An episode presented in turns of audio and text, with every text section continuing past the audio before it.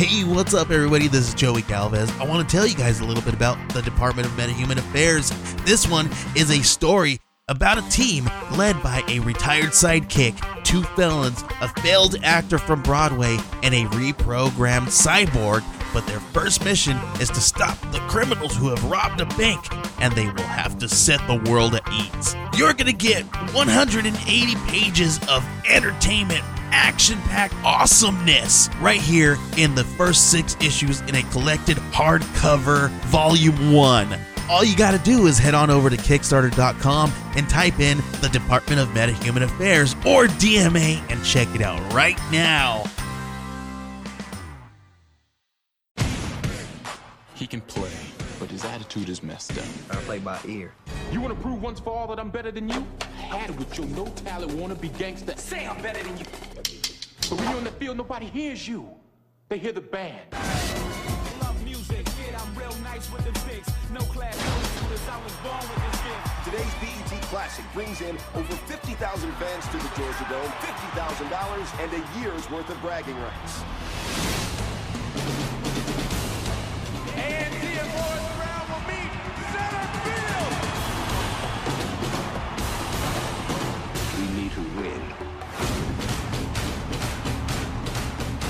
January 10th, What is our concept? One man, one time. winner takes all.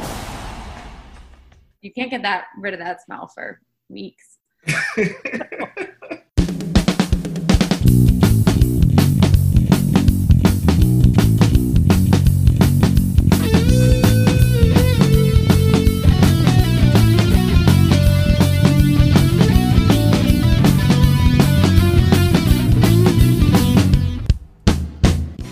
Welcome to Recap and Gown, the podcast where four old millennials talk about the high school and college movies from back in the day when we were high school and college students to find out what made the grade and what should have been held back. Representing the class of 03, I am your co host Crooks. Joining me this week and every week, he sings like an angel and drinks like a fish. The class of 04's own Big Hearn, David Oscar Hernandez. What up, Dave? How you doing, brother? Uh, man, this movie was really fun to watch. Um, they looked like they were having so much fun on the field. It made me jealous that I didn't play one of those marching band instruments. I thought about putting like a wheel on my cello or something like that, but I didn't think that would quite work Oh, out. But all the drumming, man, pretty awesome. Excited to talk about it. You know, it's funny that you were jealous you didn't march. I was jealous I didn't go to an HBCU. So we're all Okay. We're all feeling a little bit jealous, I think, this week. Yeah. Uh, also, joining us in the class of 03, she is one half of our very own Texas two step, the one and only big sis, Megan Mills. What up, Megan?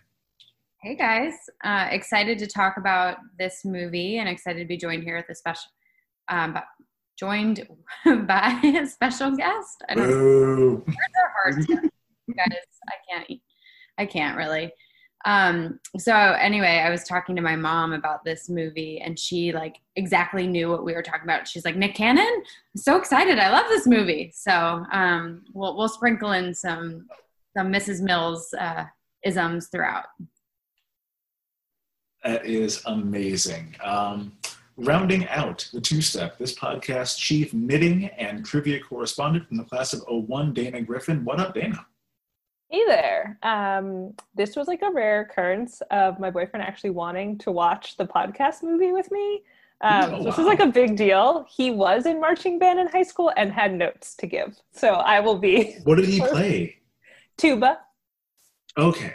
Now Um, hold on, hold on, because I, I have questions here. Because they they mentioned that Charles plays a tuba. I'm pretty sure he plays a sousaphone. Is that was like a that was one of my notes. Yes, correct. Okay. Um, my boyfriend also pulled out his yearbook from 1998 to show me Oh, pictures of him in band, and the low brass group was real hardcore. Like their section of the yearbook, they're all standing with their arms crossed, looking tough, and I'm like, you guys know you're a marching band, right? Like, Yeah. Do you know that? I mean, I feel like low brass. They have a certain attitude about them wherever you see them. Like the, I went to Iowa, and our marching band is like real average. But the like the the sousaphones and the trombones and stuff, they will just like perform in just like overalls and their and their instrument at times. There's a, a whole mindset there that I think we're gonna kind of touch on here a little bit. Um, Yeah. but as Megan alluded to, we do have a special guest this week. Megan, who's joining us? Yeah, so um, my little brother Sean and is actually his fiance decided to venture into the heart of Texas during the hottest time of the year and in the heat of coronavirus. So um, we're all we're all still alive and we are you know not sweating to death. But uh, anyway, I'm joined here. Um, I'm joined here with Sean Mills, my brother. Uh, he also went to Niqua, but was uh, five years younger. So when did you graduate? You Class know? of 08. Okay, class of 08.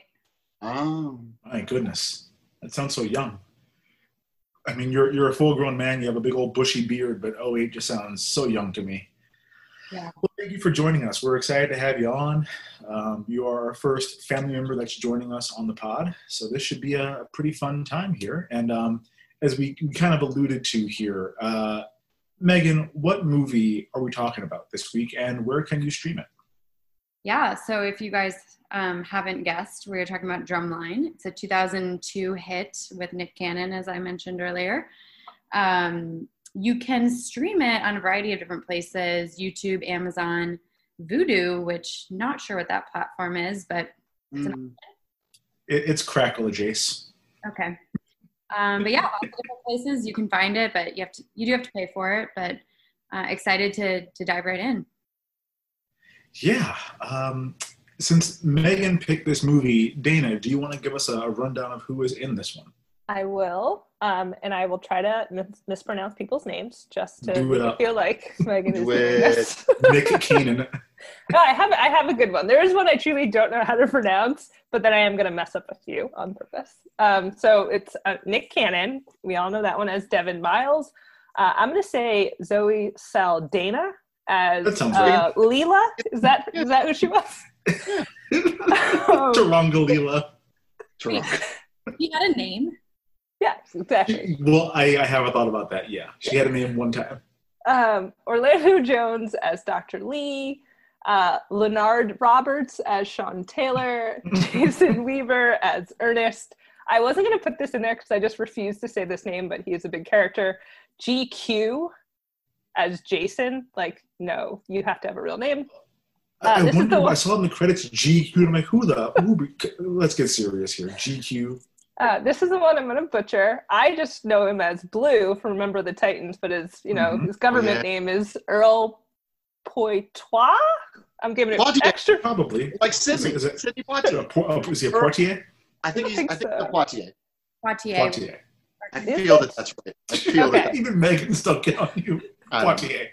Portier. Portier. Yeah. Uh, his name was Charles in this movie. Um, Candace Carey as Deidre, I guess. Uh, it's not the. Yeah, I think it's Not a real De- name. Deidre, Deirdre.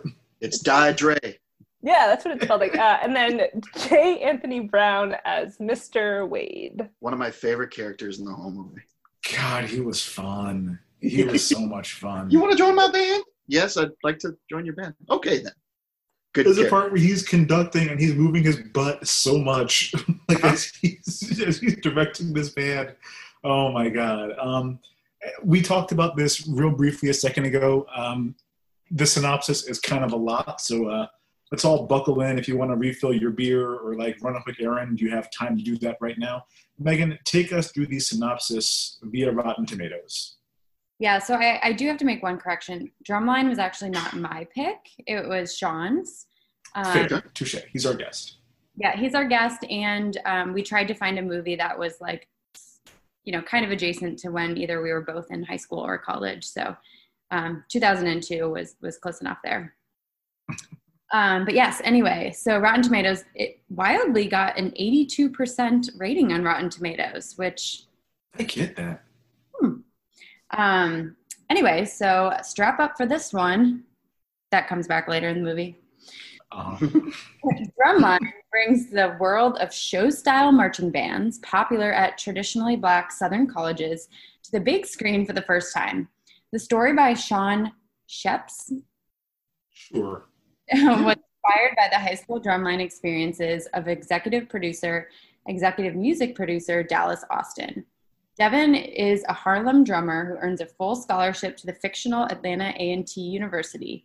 There, his talent gets the attention of the school's embattled music director, Dr. Lee, who puts his students' education and appreciation for music tradition ahead of the marching band's popularity.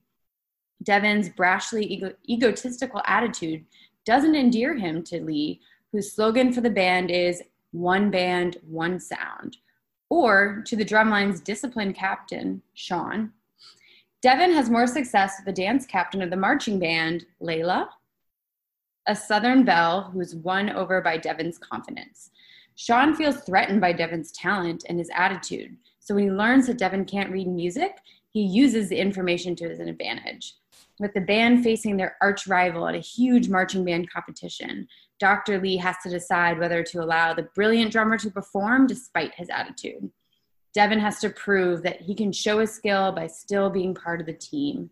Drumline was directed by Charles Stone and featured video appearances by musical arti- artists Blu Cantrell and Petey Pablo.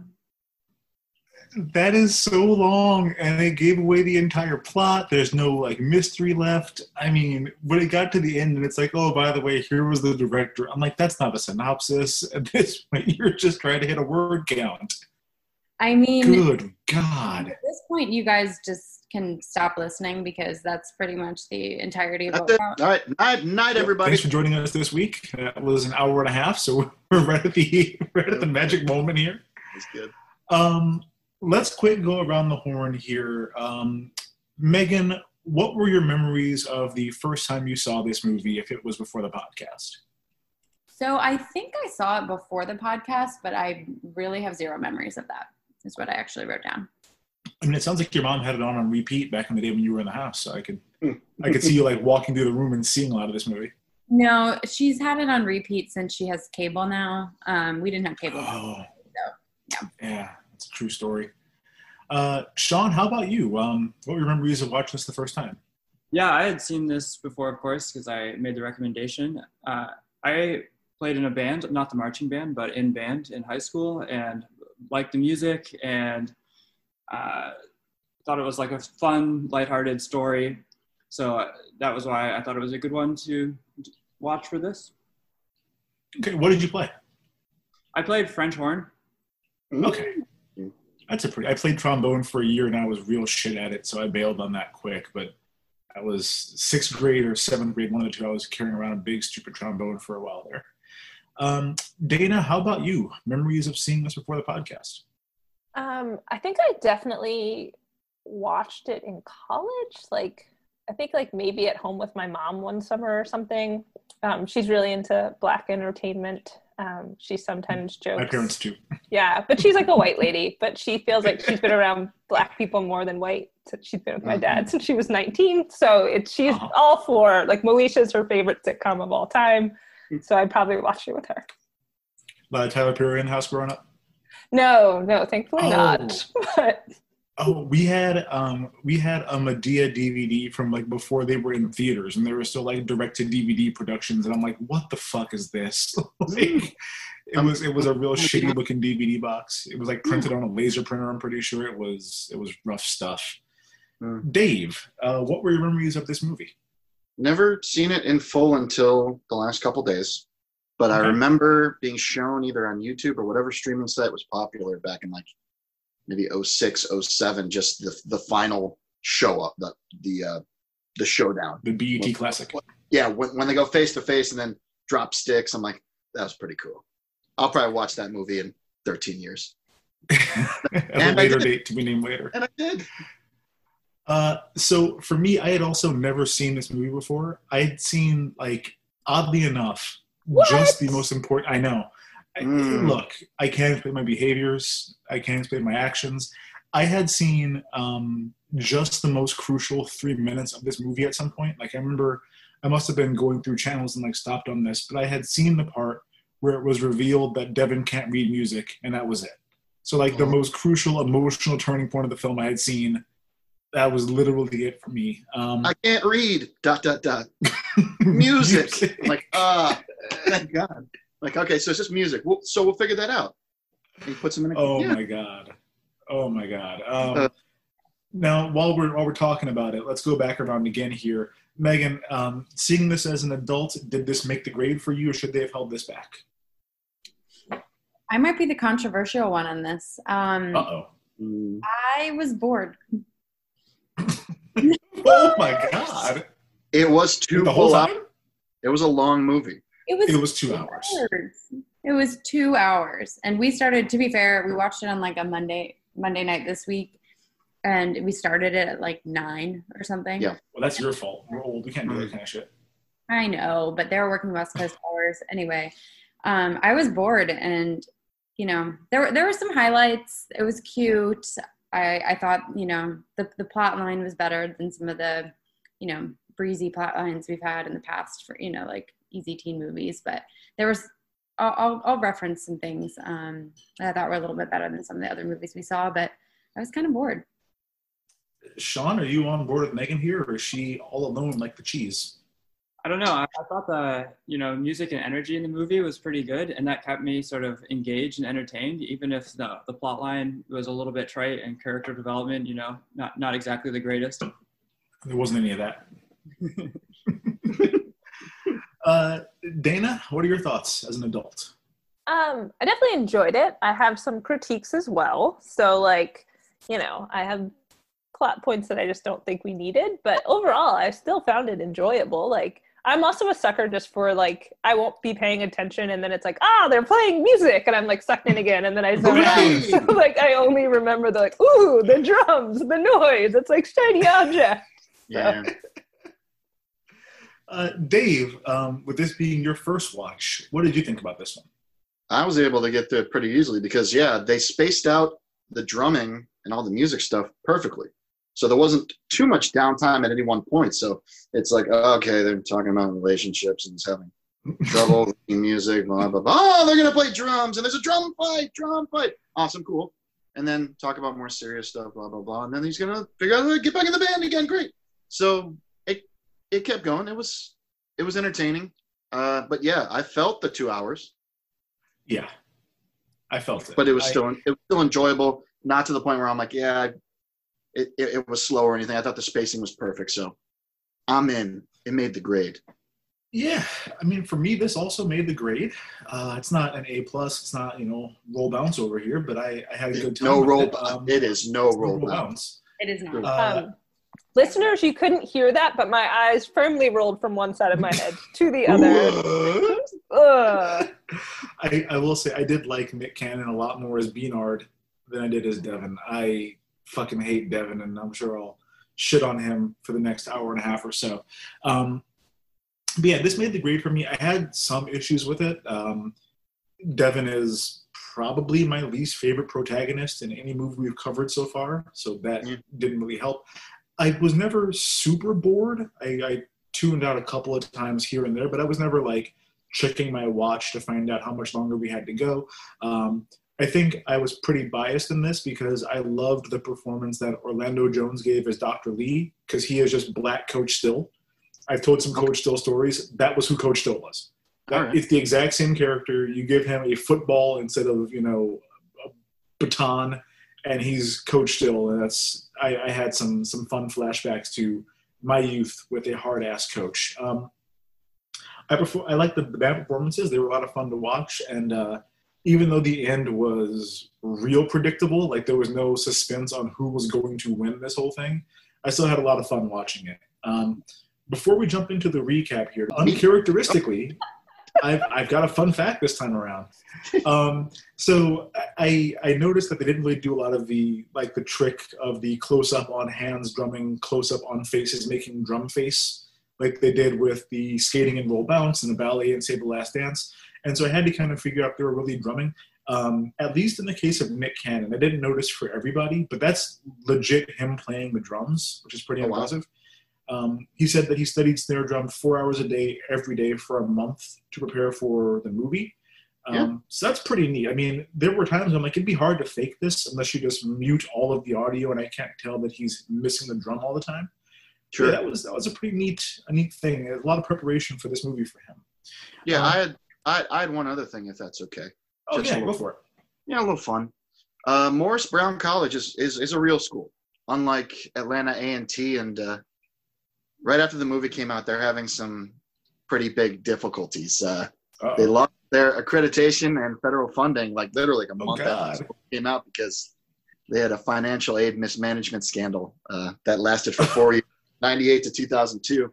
They said they had a certain number of students and got the funding for them, but they didn't have that many students. And the president and the financial aid director spent the money on themselves and their own staffs. Uh, that's a big no-no. You're, you're, you're, you're not allowed to do that. And Yeah, since then, they've been they've been unaccredited. They're trying to get back to where they were, but for the last 15 years, and they were built up in this movie as kind of like the villains, mostly because of the band director being Yeah. who he was and the way that he was doing. Like, being fun. but yeah, the players in the band were they were all very talented. I thought that they held up very well in the one-on-one against uh, Atlanta A&T. But uh, yeah, I felt kind of bad that that's how the real school ended up. The the band had to well, the, the band disbanded in 2003, Oh. and and they haven't had sports since 2003 either. So I mean, Dave, when I was living with you, I worked at a legitimately fake university, and we had accreditation. So Yes. to lose your accreditation is that is Takes- some some rough Yeah. stuff. I do some bad stuff, man. You gotta do Jesus. some financial aid fraud, and and then you're gone. for years. Without further ado, Megan, do you want to jump into this overview? Yeah, sure. So we start off this uh, movie and a lot of movies like this um, at graduation, high school graduation.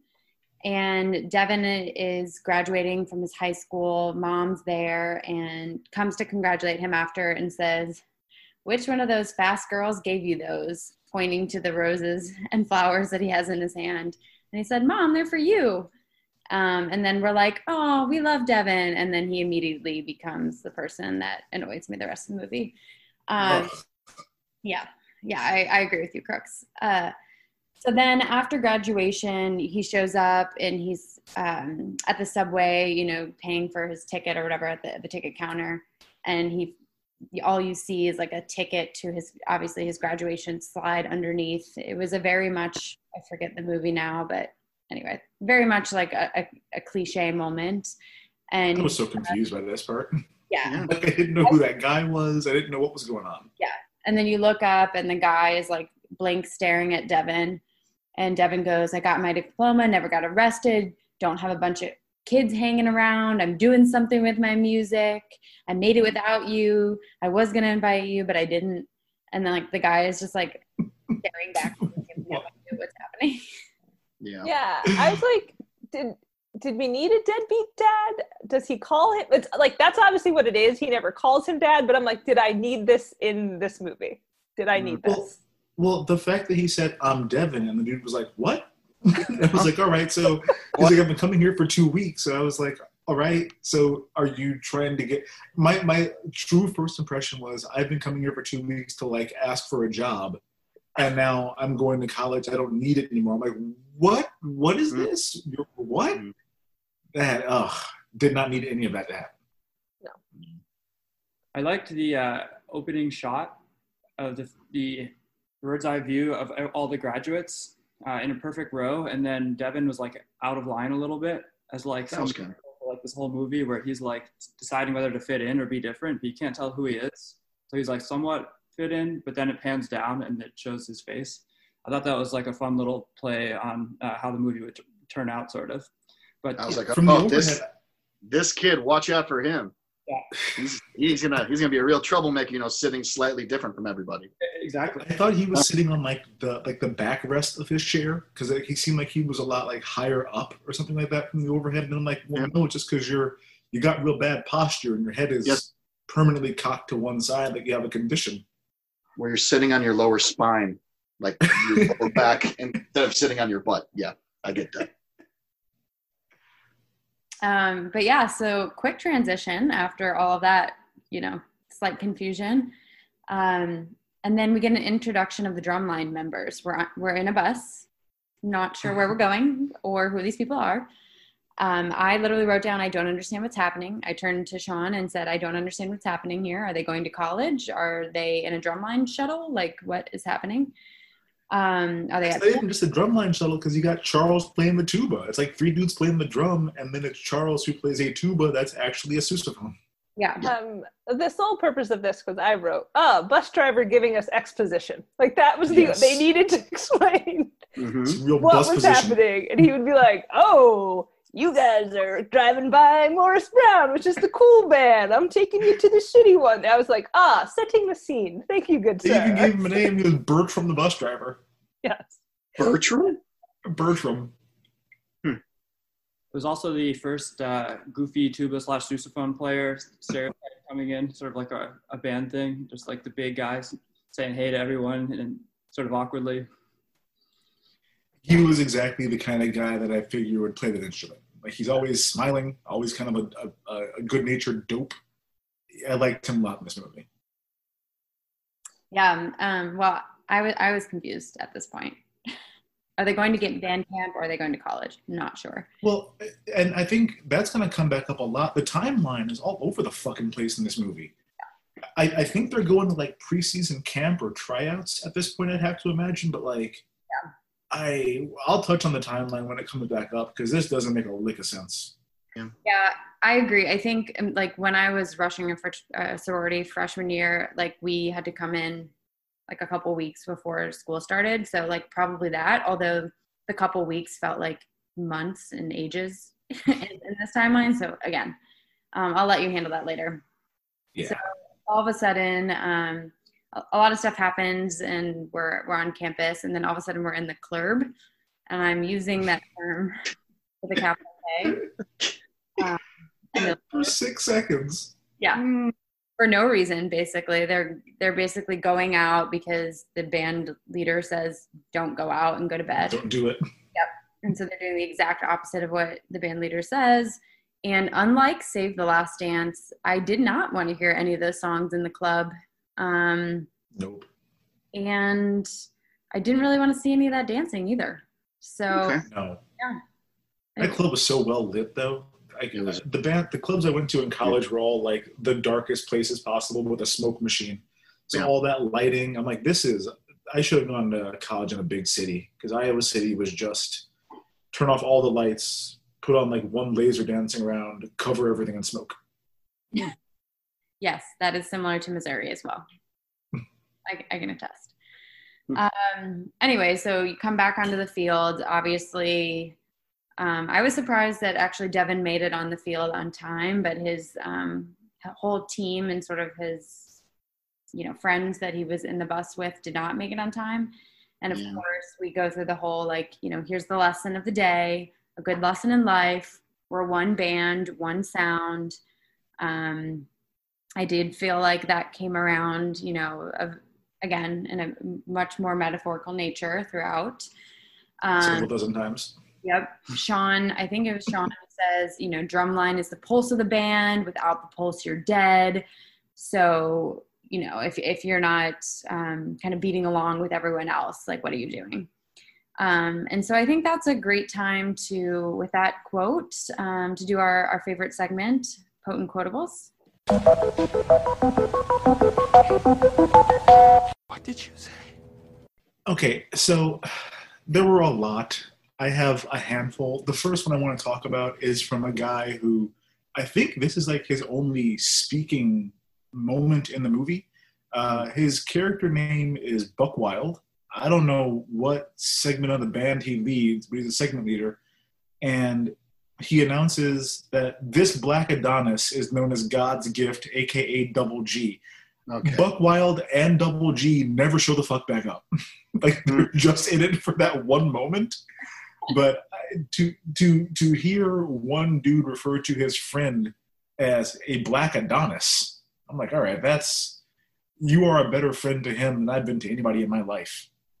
It was weird when they, I think it was like introducing all the section leaders. They had this like weird preamble for all of them. And you're like, yeah, I remember this person getting introduced and I was like, yeah, you're right. We never saw him again. But it was just all Oh, this Not- not preamble. once. And I was like, Oh yeah, it's like saxophones, trumpets. We are the band, and then it goes down the line until it Yeah. eventually the drummer. Black Adonis. Yeah. There were a bunch of, um, who, I forget who mentioned it, but I did really like um, Dr. Lee in this movie. I thought, I loved him. yeah, He's great. Orlando Jones, love him. yeah. Legitimately good actor. I, my, Except Go up ahead. yours. go ahead. yeah, he was make seven of yours. Uh, Um, the serious. um, there was like a there were a ton of quotes from him, but my personal favorite that I have to kind of claim here is uh, it, this was a part where I think Devin and the band leader Sean, um, or sorry, the drumline leader Sean, were like getting in a little bit of a tiff, and he goes, "I don't know what beef there is between the two of you, but you better grill it up and eat it." So good.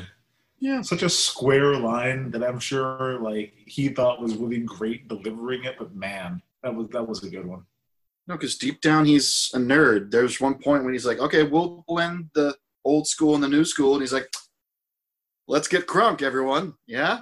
Okay. Yep. I'm like, "You nerd." Yup. Ah, but, st- but still, he's he's he's a great character. But that was hilarious. Now, um, we mentioned Bird from the bus driver a minute ago on his bus position.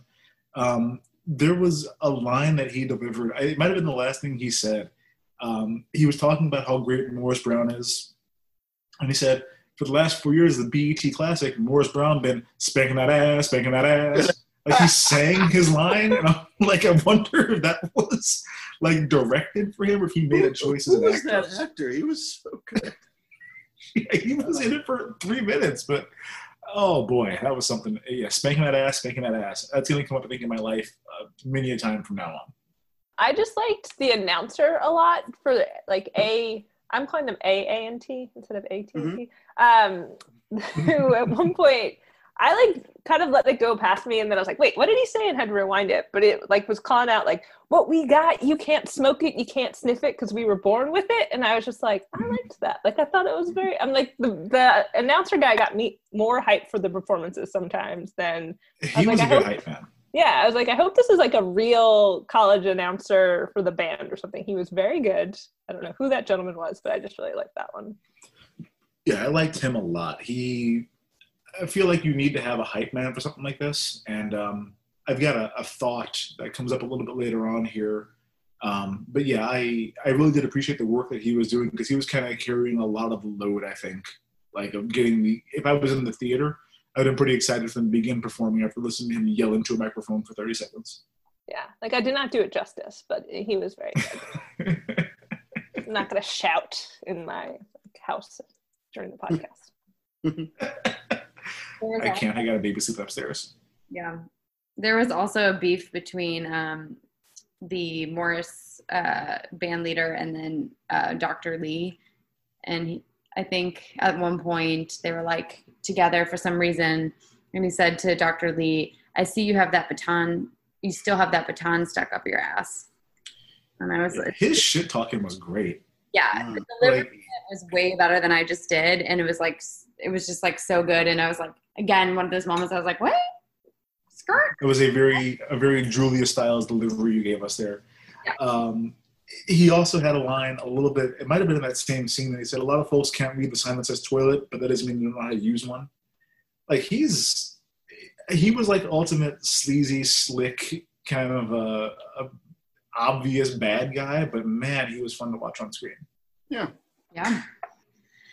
Um, anyway, so needless to say, the the whole drumline is the pulse of the band. Without the pulse, you're dead. The whole lecture series leads into the drumline getting in trouble and having to actually, you know, uh, pay for it. And so they all have to do push-ups because they did something wrong. And um, they call her GI Jane, Deirdre. Um, they're kind of like getting on her business and um, being a little bit of being a little derogatory toward women toward her and all of a sudden she's she starts doing one arm push-ups and they're like damn okay we shouldn't mess with Will you her put it back in their face? Yeah. Um, they also keep being calling the freshmen or like whatever this group is like the new recruits crabs Yep. i felt with i maybe there's something i'm missing I, I I was wondering if like that was related to their mascot, but I don't. Do we know what their mascot was? The Atlanta Did they ever A&M crabs. Yeah, I'll go with the Well, crab. Like I could see if No, they were I- like, oh, if so sean if they were the Atlanta Anti Sharks, I could see like, oh, you're crabs because you're like, you know, bottom Aw. feeders or whatever. Oh, okay, okay. I like that. Like an insulting bottom feeder type thing, right? Like you guys are just the crabs here. yeah but like bottom feeders there's a lot of other ones that like get me there faster than crabs I don't know. Call them a slug. Um, I mean, if this is this is very like military style, just call them maggots. Yeah. like crabs. Crabs are pretty great. I mean, they're all clip clop clip clop. Crab legs are great. Um, I like crabs a lot. So I yeah that it was it was a weird choice to go with like an insult. Yeah, so um, again, the band keeps getting in trouble. The drumline keeps getting in trouble. Um, so the whole band has to because we're what what is the line? We're one band, one sound. There you Um, go. if the drum line is getting in trouble, then everyone is. So they all have to like run the bleachers, which I don't know if anyone else here had to run the bleachers. Crooks, I know you had. I had. God. Thank God I did not have a tuba or a sousaphone strapped to me during this. No, we we did the we ran bleachers a lot um, in track and football, but once every summer, right at the end of conditioning camp in football, we had to run um, a stadium mile. So it's four laps, and then you run the full bleachers on each lap, um, both home and visiting bleachers. Like it's it takes like an hour and a half. Like it's it's miserable. Um, I feel like one year we had to do it with our helmets on and mouthpieces in because we got in trouble for something that we did during practice that day. That's not safe. Like No. it's 101 degrees. You can't breathe that well with mouthpiece in. The helmet is not helping you keep your, your heat out. So, yeah, Did we'll anybody die, probably- Crooks? Did anybody die? Uh, not to my knowledge, but we were Well, a big then- team. Stop complaining, Brian Crooks. We were we were a pretty big team. Somebody could have died. I'm kidding. Someone definitely could have died. Oy vey. anyway so yeah so they're running the bre- the bleachers you know like the whole like we got to get it together we got to act as a team we're a new team um then there's you know literally one white guy in the entire thing maybe there were two gu- white guys in the entire thing um and they call him out and they call him affirmative action which i was like hmm. That's his only name in my notes. Mm, That's all I ever called him. um and they ask him like why what are there not enough black people at georgia tech Yeah. yeah um, not. why are you And here really, uh, well, as as you said, there- there might be another. There's there's for sure one other white guy in the band who plays, I think, sousaphone. Yeah. Did anybody else notice there were like a lot of white extras in the background shots of this movie? A Yes. lot. yes. During the uh, dorm party, there were several. Yup. At the dorm party, at the, the frat party, there were a couple that were like prominently featured right in the background. Hmm. Um, they had they had a shot of their stands at one point, like I think it was during one of the football games, like fifty percent white. so this HBCU is half and half black and white. You know- it's just people from the neighborhood. Like affirmative action says he he lived nearby. That's why he's there. That's So true. it's just people from the neighborhood. And then he I says, watched Real Housewives "Hey, of here Atlanta. we I know how that goes. Yeah, and he said, I came here because I love black people. I'm like, that's real nice. Uh huh. That's The real cool. The speech he gives explaining why he came there sounds like a bunch of Yeah. dudes who have been called out for appropriation lately. Yeah. Like, I'm sure that flew really well in 02, but now I'm like, oof. Listen, I have many Yeah. black. Listen, people, seriously, many black friends. This is a I great, love black women. This is kind of where he was going with that. great speech. so then as as previously before mentioned we kind of spoiled it but we entered the dance team um into the movie so the dance team by the way is a million times better than the toros and save the last dance i'll just have to say Yup. Yeah, we saw them for like five minutes um well actually they got a little playtime because we saw them during kind of like the the, the end throughout and then at this You were point here and there. Devin Yeah. watching Zoe for the first time um, as she's like leading, you know, the dance team. Again, no coaches, but it's college, so we had dance teams in our sorority, and we didn't have coaches other than us. Well, they were dancing under the bleachers. This wasn't even like a real practice, I felt like. And also, uh, Zoe Saldana has a dancer's body in this movie. Yes, She's not. She's not Bring Julia it around. Stiles. she's got a dancer's body in this movie. That's what it's supposed to look like and move like. Yeah. Well, this is what um, this was like her maybe fourth movie after Center Stage, in which she also had a dancer's body, Yep. and was her big like break breakout movie as Eva Rodriguez. Mhm. Um, anyway, so we enter our first sort of snare off, is what I'll call it. Um, a lot of drum offs, a lot of snare offs throughout this. So many of them. Yeah. Um, this is roughly, you know, one of five or six duels that happen. Um, so they basically have to do a variety of different things, but they're like kind of drumming. They have to either like lock eyes and drum and like keep, you know, up to the pace with each other or drum the other guy's drum and, and like not interrupt. I, I'm not sure. Maybe somebody who has more band experience can can jump in and describe this. I just is this where like the dude's like ah like playing your drum is like making love and then like tells him to Yes. look in the eye and then play the drums i'm like so are you making love with each other like, i was like so uncomfortable i was just I like felt really uncomfortable for poor Deirdre in that scene too, because he was like licking his lips oh yeah and borderline thrusting towards her. That wasn't okay. yeah i felt that's what my like note about the portrayal of women and sort of the overall treatment especially of her like she gets shit on in the beginning because you know she's a woman in like a predominantly male kind of group i guess. Um, and then she like sort of has to prove herself. And then here she's like weirdly singled out in a weird way with like the licking of the lips. I, I felt very uncomfortable about that. Yeah, oddly sexualized for no real reason. yeah. Um, and then this is where we get introduced around the idea that your head will be shaved if you do something. Yeah. Yeah, if you if you don't know the last rule in the book, I don't know the last know. Yes. This One was of- the point. This is the point where I had just fully committed to hating Devin forever. Mm. Like his head, as I said, is constantly cocked to one side. Like it that that irritated me for a reason that I can't explain. He gives no respect to anybody at all. Doesn't do anything anyone asks him to do, and he's like the definition of a me first player. Like it's like he's the drum version of I don't know Randy Moss. Like he's he's out to get his shit in and doesn't matter about the team. And I'm just like, dude, stop it. Like everything, he's ready to quit the team over this. I'm like, mm-hmm. then go, then go. yeah it's like it's Nobody wants the you here. Yeah it's one of the many times he threatens to quit and i'm just thinking like i kept writing it down i'm like if he leaves the team he loses his scholarship like to me like if you don't play you don't Yes. go to school anymore Right. Yeah. so he just i'd be like all right motherfucker bye like you Then don't go. Like, get out. Which, yeah but like he, he had that whole monologue at the very beginning about like, you know, he's done something with his life. He's not where his dad did. And he's like literally self sabotaging the entire time.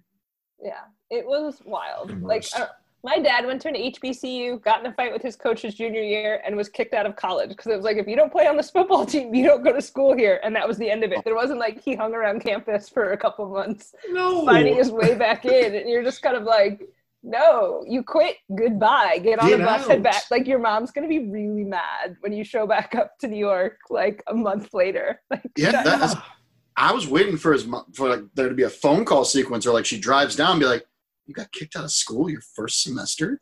Yeah, You It's- son of, you little son of a bitch! What the fuck's the matter with you?" But nothing like that happened. Like there's no consequences. It all comes back. And Dave, this isn't even first semester. This is summer before college. This is like That's- the third day he's there. No, yeah, Dude, this is all early August. preseason. This is This is preseason, basically. My Yeah. head. I was just about to say, I was like, are we even in first semester? Oh, my No. head. Okay. No, class has not started yet. again no idea what time is um anyway all i and then so we go back they're hanging out in the dorms again not sure you know if if the dorms are you know fully full yet or if it's before college still but somebody's making fried food in the dorm maybe fried Blue. Charles the deep fryer. Yeah. Charles has a deep yeah, Blue has a deep fryer. Yummy. Mixing it up. Like you can't get that rid of that smell for weeks Um, anyway, so then a lot of other stuff happens, but I'm going to jump to the audition. So basically, all of the all the members of the band have to ac- actually audition to get into the band, and then they get ranked. Um, I, I think it's one, two, three, four, and one is basically you're on the field and you're like a starter. Two is like you know you might be on the field, and then like four is like your your third string backup. Um, anyway, so they're auditioning. It's at night on the field. it's apparently freezing in Atlanta this summer because It's like January. you can see their breath. I was like, I'm I've been into Atlanta a lot because I have clients there, and it is never that cold. Like maybe That yeah, it, it, uh, it didn't make sense timeline wise. Um, so football starts the first week of September. Like that's when football gets going. I have no idea what you're doing in Atlanta, seeing your breath in August, perhaps even July. what is it? I Uh, was so distracted by that. I was so I've been- So- yeah, I've I've- yeah I've been to A- A- Atlanta in July, and other than no, no smoke coming out of anybody's mouth, but I think I burned myself once, and I was like sizzling because it's so fucking hot there. Burst into God. flame. Well, the I opposite. feel, I feel like in most movies you see them like CGI smoke into people's mouths and it's very distracting because they obviously didn't shoot in cold weather. I'm like, in this one, I'm like, could we have erased it? Because it doesn't. Yeah, you're right. It makes no. s- I'm like, could we borrow the breath from Drumline and put it in like some movie that takes place in Chicago? I'm like, what is happening? If you told me they filmed in Toronto, I'd be like, yeah, probably Toronto. They probably I- I- did. Sure, cheaper to This film is- there. It's probably before all like the Georgia tax cuts that came in for. It's where filming they there. Skulls. I bet. I, you know what? I think they. At Yale. I, I 100% believe they filmed in Georgia because actually we film in Georgia a lot because it's cheaper than LA and um, Yeah. and they actually have really good talent. They just decided to film in January and pretend like in summer, which is Just cold as shit. Yeah.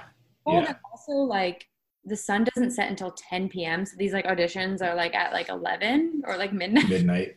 happening. It- it- well, and to go with that, I don't know if you guys noticed, every tree in the background of this movie, no leaves. These trees are bare ass trees. Like, Mm. Why are you What noticing is this? hap- Watch the movie. What are you just watching the background? No, because I at have a problem. Listen, I as a graphic designer, I fixate on really minor stuff that drives me nuts. I'm like the worst to go to a restaurant with because I will break down the menu and really irritate everyone that I'm with. And so there was a scene that's coming up in a second within the library, and there's a very prominent tree right outside the window. I'm like, there is not a fucking leaf on that tree, not one. There's like a, there's like a, a jack o' lantern nearby. I bet. Um, I, I did not notice that tree, but I also had this one time in high school, junior year. We're sitting in math class. It's like May. I look outside the classroom window and I like freak out for a second. And the guy sitting next to me was like, "What's wrong?" I was like, "Has that tree been there all year?" He's like, "Yes, Dana." Our high So school's art literally trees. it's like our high school is literally a square and this tree is in the middle of it. So like that tree has been there since like 1961. And I was just like, wait a second, you're telling me it's been there all year? It's like that's so what you're me. telling me is you were in Winterfell, saw the heart tree, and you're like, is it heart tree always been there? Yes, that's I was like, what? I was like, that tree. He's like, yes, I don't David. get that reference. I don't get that reference. Don't want to know it. I'm good. That's okay. Fair. It was a good one. You don't Seven have to people are spend- cracking up. Don't have to spend any more time on that. But yeah, I'm like, Anyway, during the auditions in August, UARY, um, and August you um, in Atlanta. So part of the auditions is the upperclassmen flash their car lights based on what rank they think you know the, the person auditioning it auditioning is, um, which is a why are they there and doing that? That seems um, How do they hear from that far away? Yep. Um, Clear and across town. yeah, and then you know Dr. Lee or whatever, Mr. Lee is a badass. So like, why is he even listening to that? But Right. We we learn from this that the upperclassmen think Devin is a rank one, um, P1. a P one, and he plays um, the audition piece like from memory. He doesn't actually read the music, which we'll come back to later. So I did have a like, is the audition piece meant to be a mystery? Like, that was like they made like it, I know why they made a big deal out of it because we'll come back to it later. But I was just like, is this supposed to be a mystery? And then if so, like, how the hell would he have memorized it? Or I just, or is it just supposed to be hard? Well, And three minutes prior, Sean was talking shit about people for looking down when they played. So he's like, oh, how dare you not look down? Very true. Um, well, Sean and I talked about this a little bit. Like, I actually think he has like an ear for music, which is what's got him by. And so he heard like a sequential series of other auditioners, and he was able to kind of like sort of memorize that and then give a little extra. Yeah, he shows that ability later uh, by showing off the he copies Sean's drum piece that's Yeah. like for the finale in like one go, just by doing it once. And so it seems like he could just listen to what other people are doing. It seems like an asset, like a good thing. Yeah. Right. Not not a reason to kick somebody off a team, Right. even though we we, we don't like him personally. But I hate his guts. anyway, so um y- yes, so this is where then he has another interaction with Zoe Saldana and in the um which I can't remember what is her actual name in this movie? It's? Layla, but we don't find out until the end. And she says it one time. I had to rewind four times to understand what she said, and then had to look it up on IMDb because I could not understand what she had said in that moment. Okay. All right. Well, Layla, um, Cannon, oh, Devin, Devin in the library, and you know he's sitting by himself. Which, by the way, this library looked like the worst. It was like the worst cubicle office that I've ever seen in my life. Yes. Terrible. Did you not have stuff like? I was like, oh, kind of that looks nicer than what we had, but I Oh don't know. no, our Went library was smaller nice. school. We just Yeah, had it tables. was not not great. We had big tables. We had like tables. Yeah. All right. I kind of liked the privacy of it all, but that's just me. All right. Anyway. Anyway, what I thought were cubicles, um, and somehow uh, Layla can see uh, Devin over the cubicle. Not entirely sure where the where the wall is. Um, but anyway, she comes by. She starts flirting with him. I don't know why she's suddenly like she's been really annoyed with him the whole time, and all of a sudden she's like kind of falling for him. And um, you know, he like kind of fires back, and then she goes, "Do women respond the way you come at them?" And like kind of storms off. And I'm like, "Good for you." Um, and then here's where I enter an extensive Google search of Zoe Saldana for, for the next five five minutes or so. And as I mentioned, this is her fifth fifth movie um, since Center Stage. She also dated Bradley Cooper from December 2011 to January 2013, which good for her. Good for him. Yeah, good for both. yeah, good for both. I, I like that couple. I'm sad that it didn't Mhm. last. Um, and she's also left-handed, and according to Wikipedia, in 2015, tweeted in support of the left-handed movement. So Yeah, yeah. Her and uh, Ned Flanders both. Yeah. Left-handed scissors for all, I say. Leftorium. I'm a supporter. a, a well-rounded individual. Um, but anyway, if we want to, if we want to introduce this segment, love it first semester. I know it's a very shallow series of romances that come up, but um, we started talking about it earlier, so just wanted to open the floor to talk about um, Zoe and Nick or Ernest, and what I wrote down was female drummer, but apparently her name is Deirdre. Uh, okay, so I hated Zoe and Nick. Um, she has no reason to like him. He's super cocky, doesn't even seem nice. There's a point where she uses the word boyfriend, and he reacts as though she says, I have hepatitis. He's like, oh, what boyfriend? Ooh, well, all that? You've been chasing her for the entire film. She says boyfriend, and you basically like freak out and turn pale, which was pretty awful out of him. Um, his whole character is just like really cheesy pickup lines about how amazing he is. The things that I think that Sweetness would have said in Roll Bounce if he was in college. And I think we're supposed to think that she's older than him. Um, in the very beginning, he says she's a freshman based on nothing at all. Um, so the fact that she's like an upperclassman and is going for this shit makes even less sense to me. I, I hated this couple together. Yeah, I wrote down why was this even a plot line? Yeah. Can I explain it? We are we are given no like I don't know if it was meant to show a redeeming side of him because it didn't.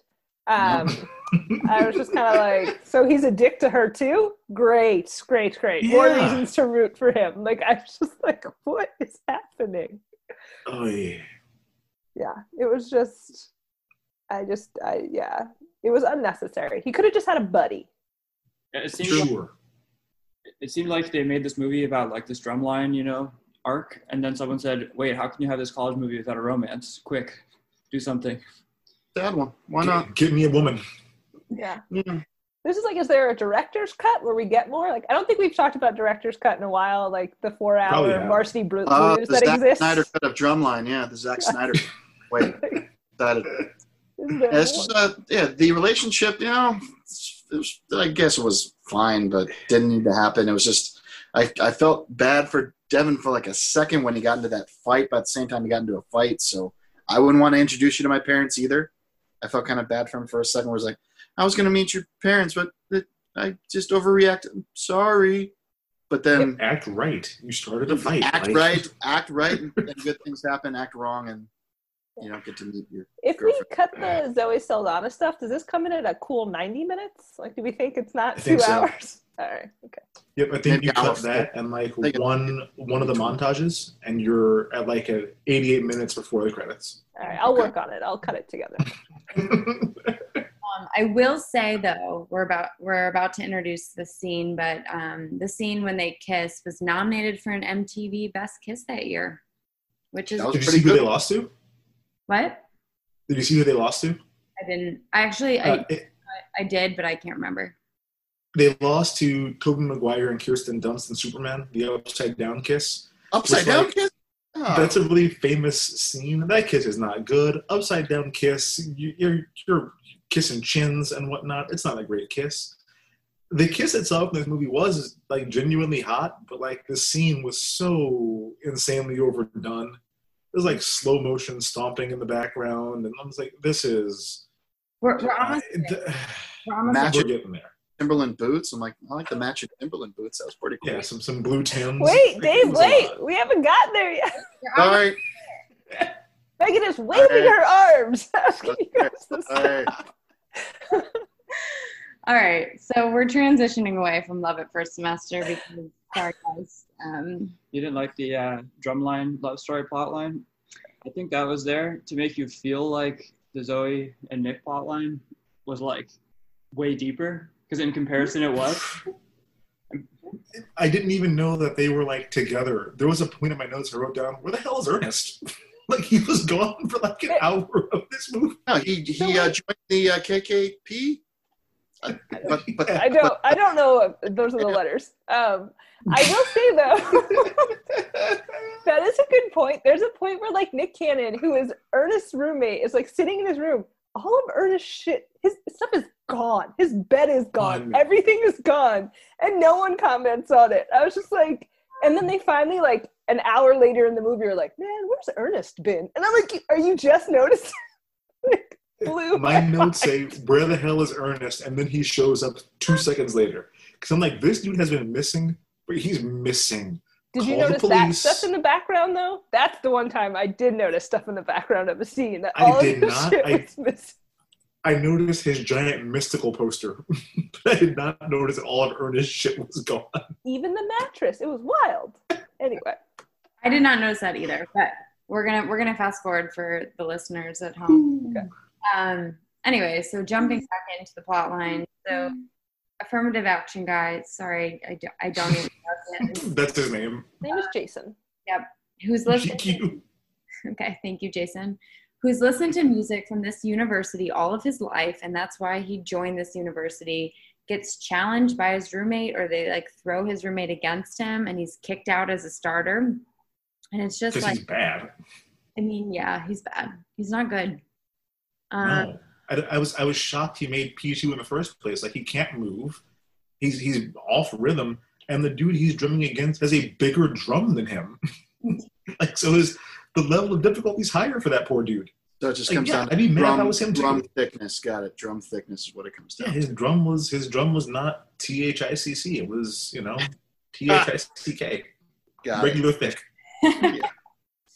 um, anyway, apparently at this point, I I was like, I thought they were at a football game during a like a halftime show. Sean goes, "No, there's no football being played," and I was like, "What? No, Why?" nope. I thought, is it football season? Is it summer? Is it winter? I, I'm still not. It's football season. My guess is it costs too much to actually get to choreograph some football going on in the background. They were like, "Fuck it, we'll never see any. You're just gonna. It's always gonna be halftime." No, There's two dudes in football uniforms on the sideline of a later game, but I don't believe they have pads on. So I think it's like two injured guys on the sideline, just kind of milling around. Again, you're not paying for football equipment. Helmets Right. just like general sense of this is when marching band happens. There's a foot. There's football nearby. anyway, so um, at some point they the marching band comes on, and perhaps they're better than the football players and the cheerleaders. So maybe that's why we don't care about any of them. Not sure. Um, there's a, a point in which Nick Cannon is supposed to come up and like match or do the drum solo. He chickens out. There's a whole thing. Sean's like, why do we even rehearse? Um, then all of a sudden we get to the party. Well, hold on, hold on. There's, there's a part of that scene that, that genuinely upset me. Um, so, as we mentioned, I did not go to an HBCU, but my parents, we'd always watch like whatever the big showcase was between like Grambling and Southern or whatever that they'd have every year. And they nicknamed this band the baddest band in the land. I'm like, that is the laziest HBCU band nickname I've ever heard in my life. I did some Dave research here. I got a hmm. list. The list is very long. I'm not going to read the whole thing. There's a handful here. Uh, Central State University's marching band is the Invincible Marching Marauders. Oh, that's fantastic. Howard, right? Howard is Showtime. Jackson State is the Sonic Boom of the South. Huh. Delaware State is the Approaching Storm. Southern University is the Human Jukebox. Oh, Bowie State, Symphony of Soul. Alcorn State, this is how it's literally written. Alcorn State is the sounds of dynamite, like it's D Y N dash O dash M I T E. And Virginia State is the Trojan Explosion. So to go with the baddest band in the land, oh, you guys are lazy. mm. You guys are fucking lazy. All the good ones were taken. there were hundreds that I found on the list. The Exactly. list All was the separated good out ones by were taken. state. Ah, I was so mad at that. All right. Well, sorry that I almost skipped over that. Yeah, you should be. Um, anyway, we transitioned to a party because there's parties on college campuses. Um, in this party, all of a sudden we hear, Do you ladies feel a step coming on? And I love a good step team. Like, as a dancer who cannot do step very well or at all, I love a step team that has it together. But they just show up at this party in their matching outfits. Is that? Julia Stiles would have ruined this whole routine. I was going to ask too. Is is that something that happens I don't at, at, at I don't parties? think so.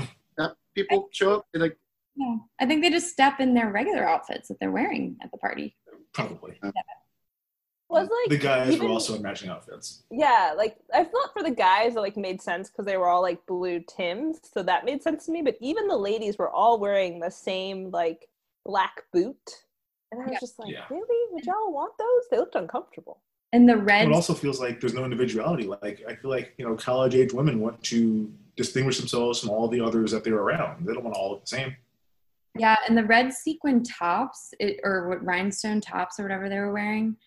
Yeah. Like step teams, at least that I remember, are were sort of like, okay, well, we have some colors, we have some like you know general rules, and then everyone kind of like does their own style in relation to that. Not like a you know a jazz dance team in which you're literally wearing same like unitards.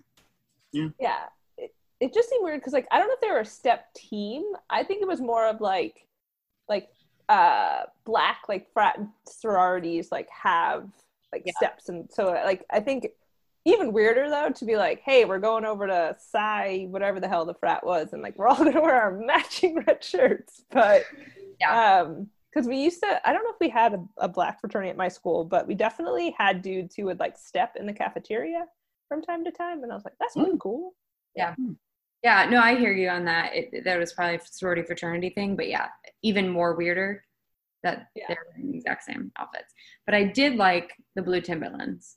yeah that was pretty neat I was like, that's that's nice beautiful Uh, suede. I'm like, you can't get those wet or they are ruined. Could you imagine wearing those to a party ooh Oh no, because it would take one drop of beer and they'd be ruined forever. You- Oh. There's, Anything There's- creasing. You can't step in those. Gonna get creases. you can't. You can't. And Atlanta in in July or August. Yikes. yeah Oof. again In Jan, in in Janu August, yeah. yeah and then like this is where they make out which i was just like not the time. Like I don't know. I just wasn't feeling this make out, And I understand why it lost. Um, Was it like, like traditionally you'd go outside for this makeout? You wouldn't do it like in the Correct. party. You'd take her I was- aside and say, "Hey, I'm feeling some feelings," and then you make out.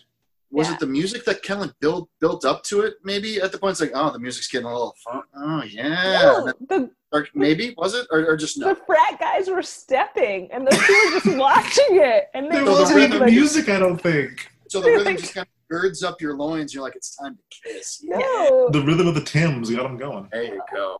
Tim Rhythm, yeah.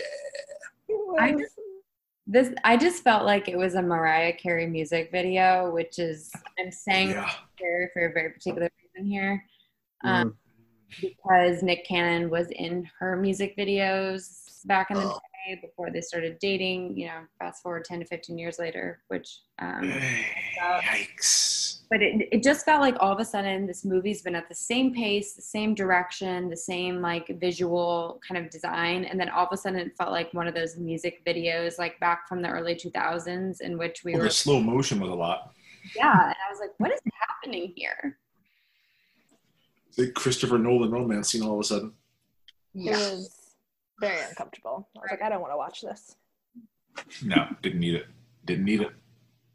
Anyway, so after that very uncomfortable moment, um, you know, we, we go back to Devin being in the band, and this is where, you know, I'm sure there's more things that lead up to this, but I, I just wrote down this is where we learn that he doesn't read music. Um, and, you know, I think so he's thrown into a music class um, by his, by Dr. Lee. And Yeah. By the way, is it just him in the class? Because when they like, By himself. It just focuses right on him. Yeah. yeah, Yeah. Maybe we had just to him catch and this teacher. Well, because there's people in the class later. So I think That's true. maybe he needed to get some, like, okay, you need a refresher since he hasn't been in this class until like X number of weeks into the semester. I'm giving them But if the that's benefit true, this teacher is so exuberant in his teaching to one student. like he's motioning a lot with his hands, he's running around the room, He is happy to impart musical knowledge on any talking student. about paradiddles and rudiments. Sure. yeah. There is a little bit. Um, he does kind of say something, but they don't dig into it very much around like um, why studying music will make you hate it. Uh, uh, like I think it was kind of an underlying like um, message there, and Yeah. And I think like I totally get that because I really loved swimming when I was like growing up, and then people found out that I was like good at it, and so then I was like on the swim team, and then I was like pushed really hard because I was good at it, and then all of a sudden swimming became like something I hated, um, even though it was like you know something I had originally loved. So I'm I'm wondering if that's why he's being so rebellious about this class versus you know just like saying like you know I'm just gotta check the box and like take it. Um, That could be the case. I could see that. I don't know. But I think he hates school in general because you know he's like a like a shithead. Like he's like a shitty person. Uh, he was. He's a guy. He lives on feel. He feels it. Music's more of a feel thing for him. It's like I have to go read this stuff that's on paper to make music with my drum.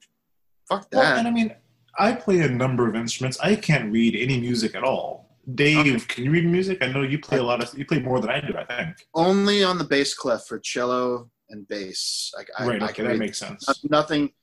Nothing with the treble clef for like uh, violin or any of the other cool instruments like trumpet or anything like that. And Sean, obviously, you can read music for French horn. Can you read music for any other instruments, or is it like specifically that one? It's pretty transferable. I mean, as long as it's in the same clef, you can read it basically. Yeah, Yeah, I never learned how to read music. That's why I had to quit band with that trombone. Yeah, I played flute. That's a all um, for about a year, and that consisted of me like you have to like log a certain amount of practices, and like your parents have to sign off. And Mhm. my mom would be like, she never lied about anything in her life until she was like, "Fine, I'll just sign that because I don't want you to actually play for them." Anyhow. Well, what's what's super embarrassing for trombone is you can't even fake it. because everyone else's slide is going one direction, yours is going the wrong direction, and everyone can see it. so I couldn't even like fake as though I knew what I was doing. I was obviously the one playing the wrong notes constantly. I always admired uh, the flautists or flute players, flautists, because they have this little, this little tiny instrument to carry, and I had these big. I was I would play the upright bass and have to carry that shit. Cello, I have to carry that shit. Yeah. Flute or clarinet or something like that with a mm. reed. With a reed oboe. Some some a little lighter. A reed, dude. Oboe. You know, there's a there's a there's a demand for oboists out there. as as as far as I know, and I, I- yeah, there's there's demand for it, and I demand it. Oh my god. all right. Dana, did you play an instrument? Do you want to? Um, I played the clarinet, and I Fantastic. Yes. um, I had to like I was the only one of the only fourth graders in band, and I should have Oh. been second to last chair cla- uh, clarinet, but I had to switch seats with the girl next to me because she couldn't read music, and I refused to write the letters of the notes and how long to hold it on my paper. Okay. So I was like, no, Nice I don't work. need that. So I had to switch chairs.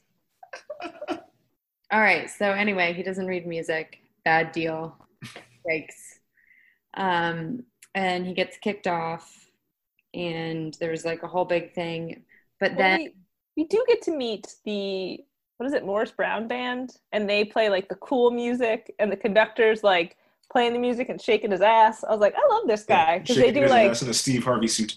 oh yeah, yeah, because they do like Apache and then Yeah. A A A A N T um responds with Flight of the Bumblebee. Like, give me a fucking. Ugh, That's terrible. so That was so lame.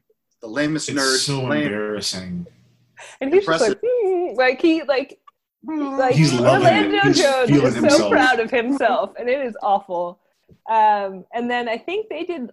I'm gonna call it "Let Me Clear My Throat." I don't know if there's an if that's like a sample of It's something. the 900 number is the beat they're playing. I forget who the, the DJ is behind that, but it's putting in a lot of. But yeah, "Let Me Clear My Throat" is kind of what we'd all know from, from that era. Yeah. So the like then the purple team does that. That's why I just kept calling them purple team. 'cause- but it's Morris Brown, right? Morris Brown. Morris, Yeah, Morris, Morris Brown. Brown. the fighting Wolverines. Yeah. Um, Exactly. but yeah, right. like Mr. Wade is just like shaking it and Yeah, connecting it, and it was I His loved him. Purple was suit. great. He was. It was. It was. He, I had a lot of fun watching him, and I mean, Just that reminded me so much of every coach I wanted to have in high school, but I had Coach Still, who was like, who was Dr. Lee. So I'm like, oh yeah, they're running like double reverse passes, and he's like, it's okay, we're gonna go with a nice halfback dive. well, let's not do that. Let's find something fun. yeah. yeah.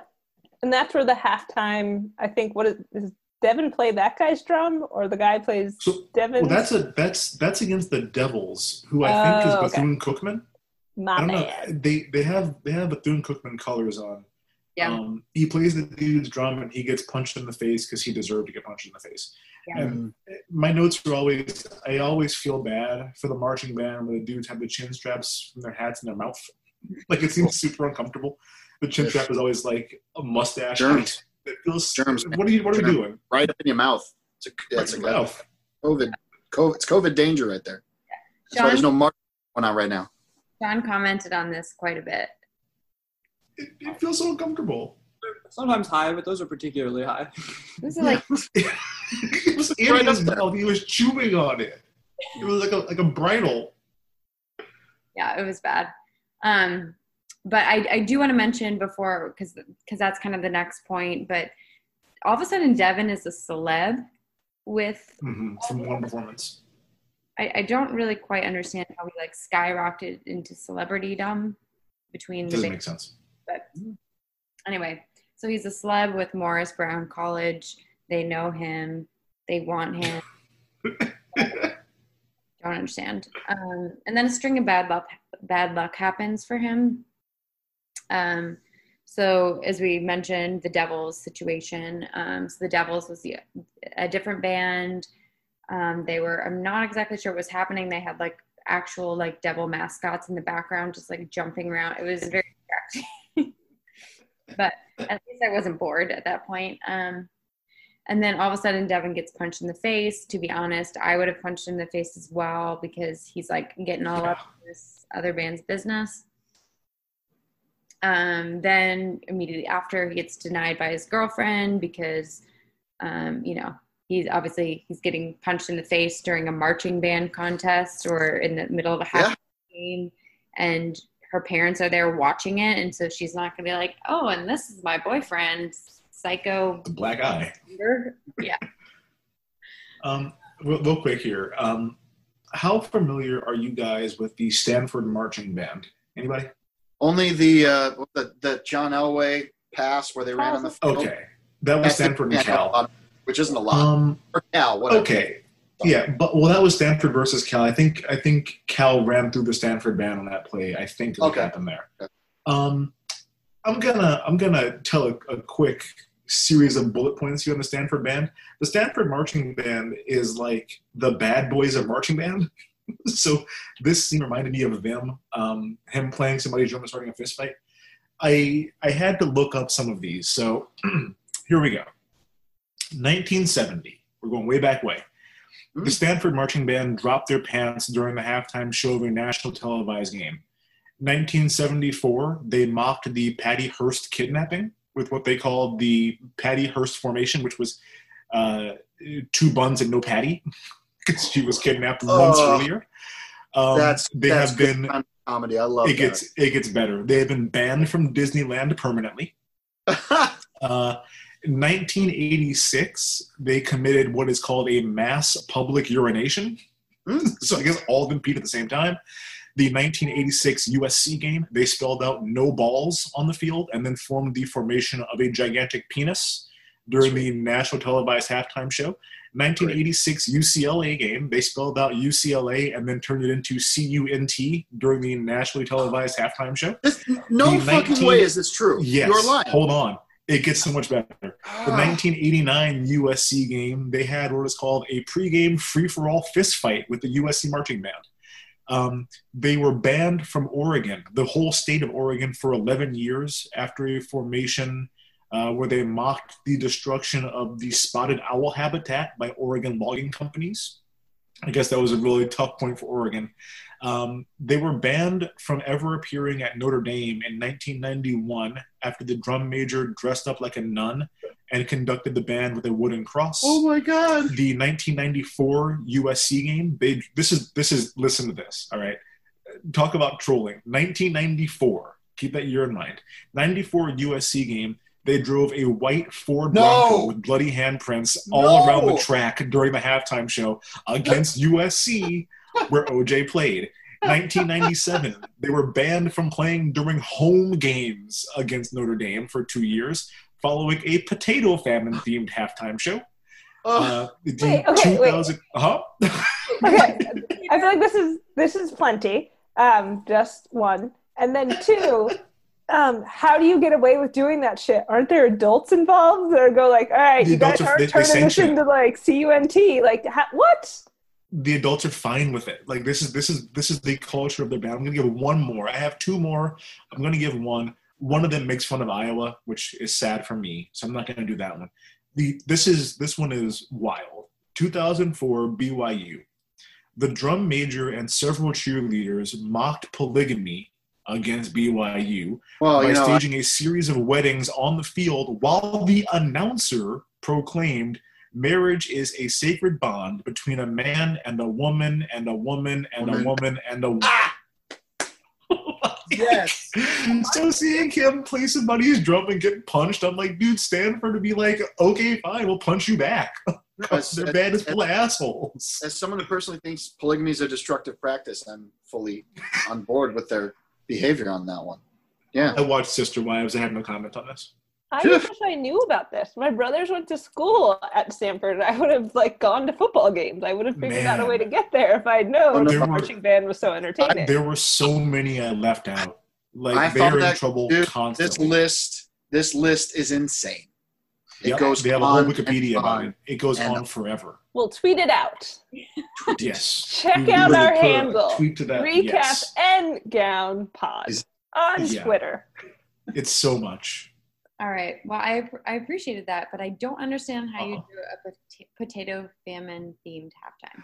I have no idea. I'm not even sure what that is. The Notre Dame Fighting Irish. And they have famine and Toy, toy, toy, toy, toy, toy.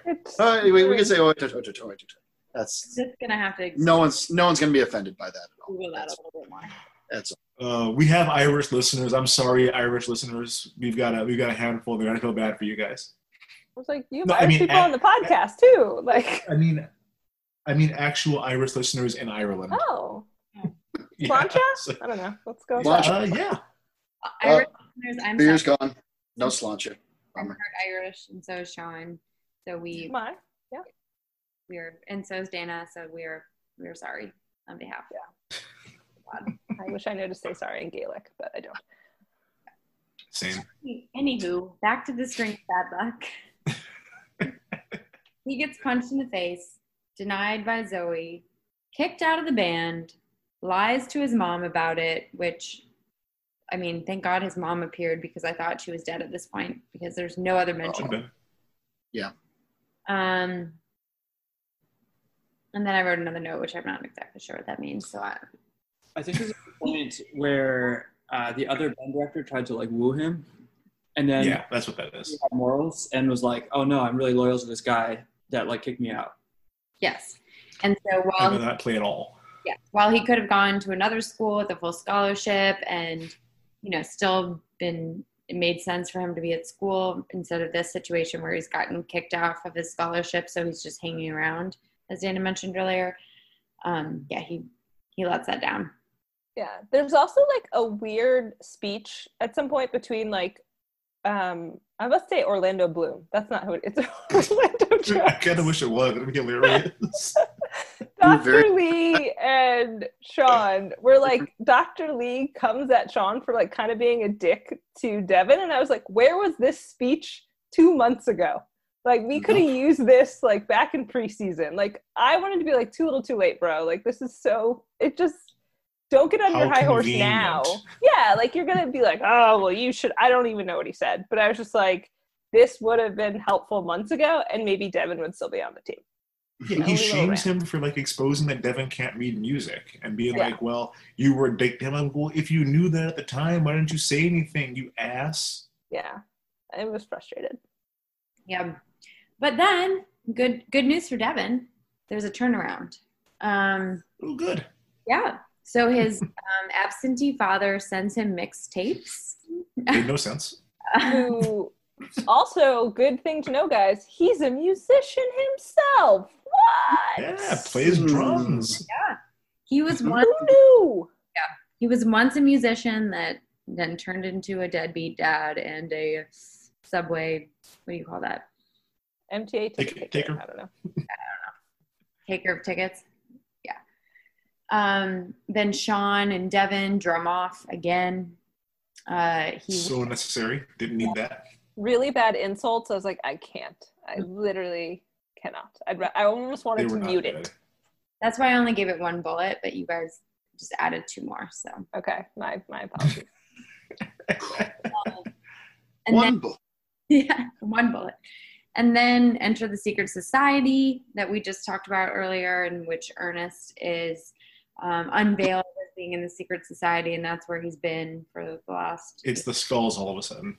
No, it's this- Kappa. Kappa. Uh huh. And they actually do that. I'm like, oh, this this is fantastic. This is a great secret society. I love it. megan was this like your secret society where you were like unmasked in the middle of campus and n- everyone could see you Yes. okay However, I didn't disappear for months, and there was actually a point to it. Like, Mm. what was the point to this? There was no. they had a lot of ideas and didn't know which ones to cut The entire character of Ernest did not need to be in this movie. The movie would have been just fine without him. Have have Nick Cannon live with affirmative action. Uh, it seemed to make him more of a confident person. He just comes back in, into the group and he's like, you know what? Yeah, I'm gonna say, I'm gonna say I like this girl. Yeah, we'll see how it goes. Yeah, Ay, yikes. and and and, and he was more kind of a. How would I describe him earlier in the movie? When the way he was eating, just kind of a buffoon. Ugh, watching it was gross. He was eating quickly because he had to go be with the secret society. Nom, nom, nom, nom, nom, nom, Yeah, he- and, he- and then he ends up spitting food all over everyone else's food. So, the he Cookie like Shaggy and Scooby Doo. Birdies. Like it's just like The Cookie Monster, Right. just crumbles the cookie and nothing goes in his mouth. Ernest with the hamburger. Yum yum yum. Gross. I, I wanted him actually he would have been a great like sort of alter character to um Devin because he was like you know the one who was like lovable you know, like just like you know you wanted him to succeed but they like didn't really juxtapose them as much in that way. And the fact that he was out of the movie for like an hour of the movie it just like failed that. And so it could have been that this was like his sort of you know his turning point in you know, their relationship but there was really no reason for that storyline be- because they did not build that up I was trying to None figure out who who I knew that. I, Jason Weaver, the actor, he played Oh. Michael Jackson on the Jacksons, uh, the uh, the American Dream miniseries. You Yep. guys remember that from TV? He was Little It's- Michael. Yes. That is what He I was remember. little Michael. He was also um, he was the older brother and smart guy with Tahj Mowry. There I don't go. care about that one, but Michael Jackson. I loved it, Michael. So good. Yeah, he was little Michael, and then Joe Jackson beat him unmerciful. oh, Yeah. boy. We, we don't have to Um, talk. Or we can talk about the happy parts. It's okay. That's true. Um, there is a little thing with Jason trying to like get his spot back, which I thought when he originally gets challenged, it, I was like, "Oh, Bill, this is my favorite part." But it's like Jason is like this little this little wiggle he does when he's trying to like get the rhythm, and it cracks me up every single time. He's got no ass. Um, it's where like I think Nick Cannon it says he's like river dancing with his drum. Um, I also decided Jason looks like Bert from Sesame Street at that moment, or like or the the eagle guy. So I was just like, oh, like a Muppet playing the bass drum. Like it was. I'll like have to find a gif of it and put it. He is GIF. hitting that drum. He's hitting the drum so hard, and just And like like swinging this his whole little Yeah. yeah, his wayfish body. like it is. It was God, his, his his his face is so focused. Like he's really like tongue out Charlie Brown style. It's a lot to look at. yeah, yeah. And then finally we get to the showdown. wait but Bum, bum, first bum. Oh, oh, I don't really care about this. Her major Yeah, who cares? yes Yeah, well, what the only part that I care about with that, she changed her major because her parents said that there was like no future in a dance major, and then they made her study philosophy as though we have just like oodles of philosophy jobs Yeah. running around now. yeah john and i were literally talking about this Yeah. Philosophy jobs. Yeah. Just a whole website. Philosophyjobs.com. Been there? but Okay. here's my thing like if you Never are done. actually good at dancing and you want to like have a career in dance Mhm. You really shouldn't have a major in dance you should actually just be dancing in professional Mm-hmm. at this point at the Right. whatever 20 Yeah. 21 Yeah, you can just get a job as a dancer somewhere. If you're in Atlanta, I'm sure there's somewhere that's that's a big enough city. If you're good at it, you can get a company to hire you as a dancer. Mhm. I always recommend something practical to most people, like accounting and minor in dance. Is that okay? Can you- Philosophy. Is that what no, just- no, no. Number one, philosophy. No one should ever major in philosophy. I mean, I love to. Was it Kant and Kierkegaard and let me get some other names. Yeah, Yeah, yeah. all, all those guys are great, but for Some kind of Aristotle and no, thanks. Socrates, as Megan would say. no thanks. I like I took one philosophy class in college and Yeah. didn't even get a good grade in it because I couldn't like bullshit my way through the final paper. I was just like, I don't want to write this. This class is stupid. So I'm sure the professor, when they were grading, just said, "But why? Why?" exactly that. And that because you can just keep that, all those that philosophy stuff. You just keep asking why and just go in circles. That's That's why. all you It's, got to do.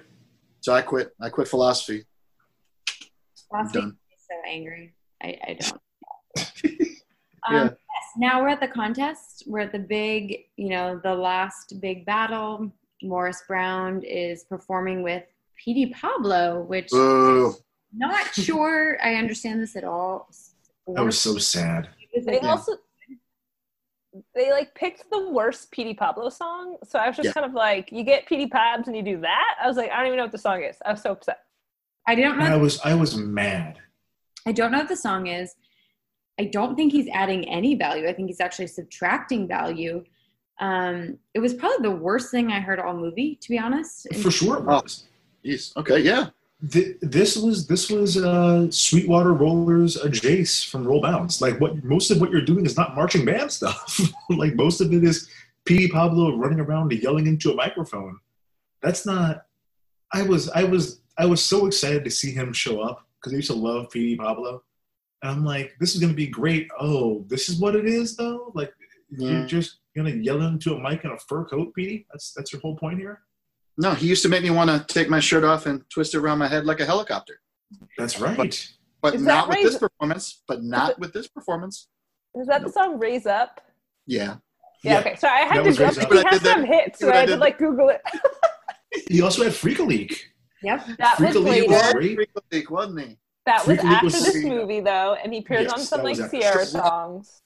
Yeah. Freak League. That was fantastic. To be Presented fair, by Seagram's Gin because I'd drinking it in before. as, Uh, as deep as I was googling Zoe Saldana, I was also googling Petey Pablo um, at this point because I was I was bored. Anyway, It was awful. Um, so, so anyway, there's a tie, of course, because Morris Brown and a AT and T, no A. A A N T. A A A A A A N T. A A A A A. I'm sorry, I'm not. Yeah, I'm not. You have no, no part of this, no branding associated with this. About that. Um, anyway, so it comes down to like a, another duel, of course. Um, Wait, we mentioned that like Nick is still not in the band, so he helps them come up with their music they're gonna I'm play. happy he wasn't. Not in the band, and I wrote, I love that he didn't get his ass back in the band. Thought it was great. Me too. And too. then then Then what happened? and then they're like, "Oh, hey, you should go in for this final, you know, duel drum off, snare off, whatever it is." For this very Cecil, important thing that, that that will determine if we win. Yes. You should be Poor out there. Cecil. No Yeah. practice. That's who I felt the worst for in this like whole movie. At the very end, Cecil has to like take his pants off in the stadium, just like give it to this random guy who's banned from the band, and say I like, was waiting.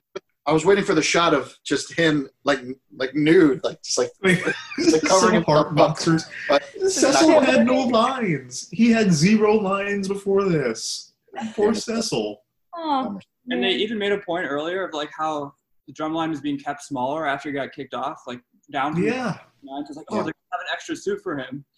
Nope, this guy. No. Cecil, get naked. um, I do not know the bylaws of the HBCU marching band off in Atlanta, but I have to believe that if you don't perform in the actual performance, you cannot be in the drum off. I Some random dude from the street. violation. I'm throwing a flag on the play. I'm Oh my God. that. Um, also, I thought the cymbal spinner people were like the Oh, part. I was like, I want to be a cymbal spinner. I don't. it was too much. Just like Nowhere. waving them around all crazy for, for a long time. Um, guys, I got time now in quarantine, so I'm just gonna get some cymbals out of my front lawn. just one day, all, all I want is for people to just make a big like horseshoe of bass drums and let me go down the line and just do that because that seemed pretty fun. I would like that. I was thinking that performance that they have, the Atlanta A&T routine for their like drum off, seemed way too complicated to just like have in your back pocket in case. Yeah, Like they, They're just ready to go. They have dance associated with it. Dave said they're holding up bass drums and letting I random folks just come by and hit them. I Yep. think that's like part of it because they did that like every show where like the whole band would perform and then the drum lines go at it. So I feel Oh, like you, like you know that's in your back pocket. It also could have just been those performances, and I didn't need the full band. Yes, I didn't need what happened before that. It could have just been just drums, and I didn't find about that. Um, it was also way better than the roll roll bounce tiebreaker because like it was actually like impressive, and I was floored. I like put the notebook down and just kind of like stared in, in wonder at the whole scene. Yep. I Band, was floored. I, I, I Way will better. say, uh, a kid trying a triple axel. and falling. falling and hurting himself. The, horribly. the band were way better. Yeah. The um i was a little bit distracted because um i don't know if you guys know i think dave we put this a lot when we were living together OutKast has a song called morris brown Yes. which is my favorite OutKast song Mhm. um i wanted to walk out to my like during my wedding into the reception with my wife to morris brown we she vetoed that. We played Beyonce, Oh, but um, they sampled the drums from this performance in that beat. And as soon as I heard it, I'm like, well, all I can hear now is like OutKast and Sleepy Brown, you know, Mhm. singing about two dope boys in the Cadillac still. But yeah, that um, I was happy that it, they really. I knew that it was like a reference to this movie. I didn't know they legitimately sampled the drums from this movie for that beat. Very nice touch. Yeah. There was some good I there was some really good like music which we're about to go into in in just a short moment. Um mic check. But and anyway, so wrapping up the movie, you know, they have this drum off. He has he steals Cecil's uniform, jumps up on the field, does crazy shit, throws the drumsticks, and then of course, you know, they win. Um, so Of course. hero. game blouses. Yeah. That was the game. Game blouses. Blouse. Um, Uh, that's where we end the movie. And so we have a couple of segments that we still maybe want to touch on, but the primary one being the mic check. Mic check one two one two. Mic check one two. Microphone check one two. Yeah, uh, I was a little bit surprised that there weren't more songs in this soundtrack that I really knew. Yeah. like I kind of figured 2002, a movie about music, I would have known. Like I, I thought I was preparing myself for like the Save the Last Dance soundtrack, and I did not have that experience. I 100% agree. I was like, maybe I'm just tone deaf, and maybe the band songs were like somebody else could like completely recognize it or like feel like it was, you know, like a really great rendition of, you know, whatever. But I knew some of those. I, I knew some of those, but I also think like the music overarchingly could have been like significantly better. Yeah. Yeah, I had a so is this the official soundtrack that was like released on like CD or Yeah, I are I think these so. okay? Yeah, Yeah. th- those 16 songs, that's the official soundtrack. Yeah, I didn't I didn't hear any of these songs. I was like JC Chasez? What? I love him. That was kind of a hit. Uh, I want to say that, that that that hit the top 10 on the charts, and I'd never yeah. heard. I was like, what is I happening? Never heard that at all. Yeah, I think I only Um, wrote down the songs that the bands play. Like they did a lot of Earth, Wind, and Fire. I was like, oh, I love Uh, In the Stone. It's a great song. Love in the Stone, fantastic. Jackson Five, Can You Feel It? Like those were great. But yeah, the, the actual soundtrack songs, I I I didn't know any of these were in the film. I'm very Yeah. I, I, I guess we should I tell made- people what they are. But we can. I mean, I, I made note of the songs that the bands all played. So the first band was GSU. I don't know mm-hmm. what GSU that is. That's not Grambling. Or, is it Georgia Southern? It's not. Nope. Nope, not Georgia. It's not Georgia State. so I don't know which GSU that is. But they played. They played "Bouncing Back" by Mystikal, which like props to you guys. If you don't know "Bouncing Back," um, that beat is phenomenal. I don't know who made that beat. is that the Um, Shake Your Ass, Watch Yourself? Nope. No. Okay, that's what. Uh, it's you keep bumping me against the wall. oh yeah. Yeah, that the beat in that song is so good. It has like actual horns in it. So I was pumped when I heard them play that.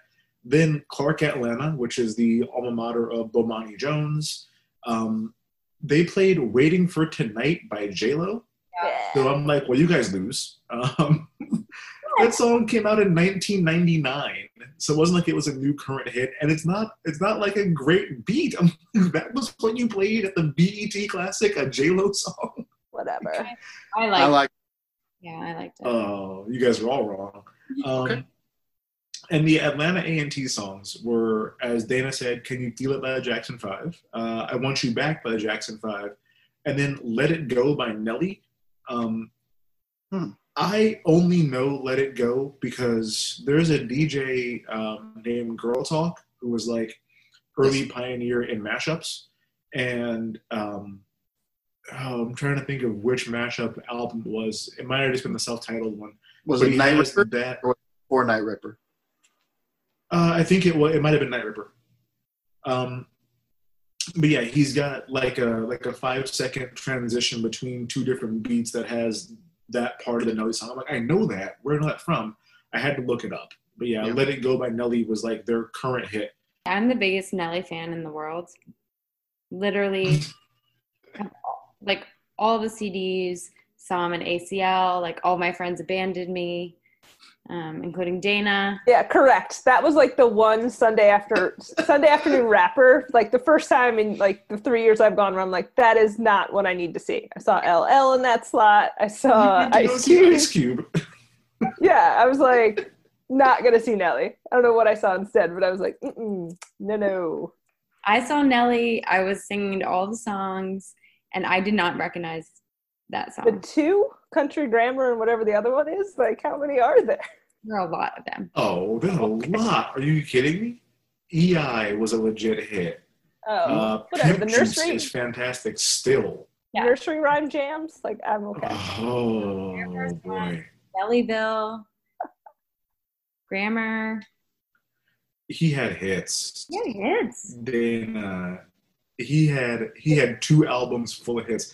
Um, what was that? Uh, um, Batter Up was great with the Saint Lunatics. For sure. This is Um, like uh, listeners when off mic a couple weeks ago we discussed all of Nick Cannon's hits. I had never heard of them either. So this is just we we discussed all of Nick Cannon's hit because he really only had Gigolo. oh, I didn't know. He could have fooled me. See, so I'm gullible. No, he had one hit. It was a good hit though. Yeah. But yeah, the songs on the on the soundtrack, I didn't know any of these. No. Like Yeah. even looking at them, I'm like, what are all of there's an Alicia Keys song on here, there's a Monica song. I hadn't heard it. I, I, I, I, I listened to all of them. I was waiting to get like a cue in my mind, like, oh, this song came out then, and no, nothing. I missed him too. And Alicia Keys was um, one of the producers. Oh, really? Yeah. Wow. 2002, man. That's early for her. Because I think I think Fallen must have come out in like 01. Mhm. That's maybe why I This is said, early for her. anyway. There's, There's like there was a, a, yeah. There's like Joe and Jadakiss. I was like, man, Joe was big. I'm like, yeah, I'm very surprised at all these songs. I did like the. I don't know if the Jermaine. I have not listened to these, but I did notice like one of the songs. It's like they sample a Jackson Five song, and it is Jer- Jermaine Dupri, which I assume that might be the same one. Dupri. Okay. Mhm. I figured because they're in Atlanta, that makes sense that Yeah. Jermaine would have been on the soundtrack. and He has to be in everything in Atlanta. No, but they played uh, Jack's, uh, uh, was it a James Brown song when uh, they're in the library? It's a man's, man's, man's world. Yeah, they played It's a Man's World in the library when he was That's, that's like the one non-sampled, non-marching band song. The rest, the of, other than saddest Earth, of all James Brown songs. They they play pretty much all of "In the Stone" by Earth, Earth, Wind, and Fire, which is fantastic too. I hadn't heard that one. Yeah. time, but, um, Yeah. Dancing Machine. Um, Oh, so good. whenever a marching band, Automatic, is- systematic. I always tell myself, I'm like, fuck John Philip Sousa. Just let me hear a good marching band play Dancing Machine. It's so good. And if you're Yeah, not well, that's moving, that's so hold on. That's what they that's what they sampled for "Let It Go" by Nelly. The drum part of that is what they sampled for that. It's got it's got like vocal shouting over that part. oh yeah, Um, but yeah, that's I mean, what a drum segment that is. That's some real, you know, Italian chef kiss stuff. That's what really good. One of the things that we like to do on this podcast is always kind of fun for us is to look into the career of a kind of a minor character to see if this was the start of big things for them or kind of you know the peak of their whole career. So Megan, if you want to take it away with the IMDb deep dive. So I picked Candace Carey. There's a lot of people that I could have picked, honestly. Um, but Candace Carey is Deidre, the love interest of Ernest. Um, and what's interesting is I'm gonna I'm gonna take a deep breath and read what her IMDb um, bio. Written by herself. written by herself overpaying quite significantly because it says don't be fooled by the formidable and highly memorable one-armed push-ups actress candace carey which if this is the whole schematic of her intro is about that one-armed push-up moment that was like five seconds in the middle of this movie very Peak of her career. Um, so effortlessly executed in the 2002 sleeper hit Drumline. There's much more to this budding actress than a strong arm and a pretty face. a Florida native whose screen debut found the quick footed eight year old jump rope in the 1986 action feature Band of the Hand. Not familiar with that one. Familiar? Never heard of that. The talented youngster subsequently appeared in numerous commercials before moving on to, to such features as A Winner Takes All and Big Trouble. As the aspiring actress moved into her teens, education became a priority, aka she wasn't picked up for anything, so she went back to high school. Yup. Okay. Um, sorry. Though time spent away from the spotlight only fed Carey's hunger for success. By the time she finished school, Carrie was prepared to, to fully explore her on screen potential. And just a few years after appearing in advertisements for MasterCard and Pepsi, she returned to the big screen to impress movie lo- lovers with a winning performance in Drumline, which her character wasn't on screen for very long. No. Would you like a Very beginning of the movie. Anyway. Unnecessary. In April of 2003, the philanthropic actress was awarded the Proclamation of Honor in her home state of Florida for her efforts and contributions to various charities and volunteer organizations. Props for her on that. Good for you.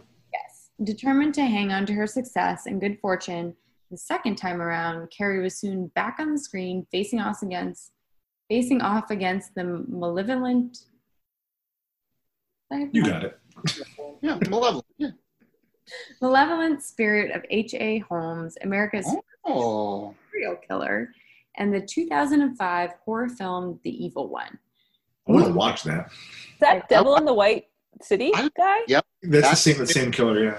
Herman Webster Mudgett, also known H. H. Holmes. Fascinating character. Everyone, Google search. Fantastic.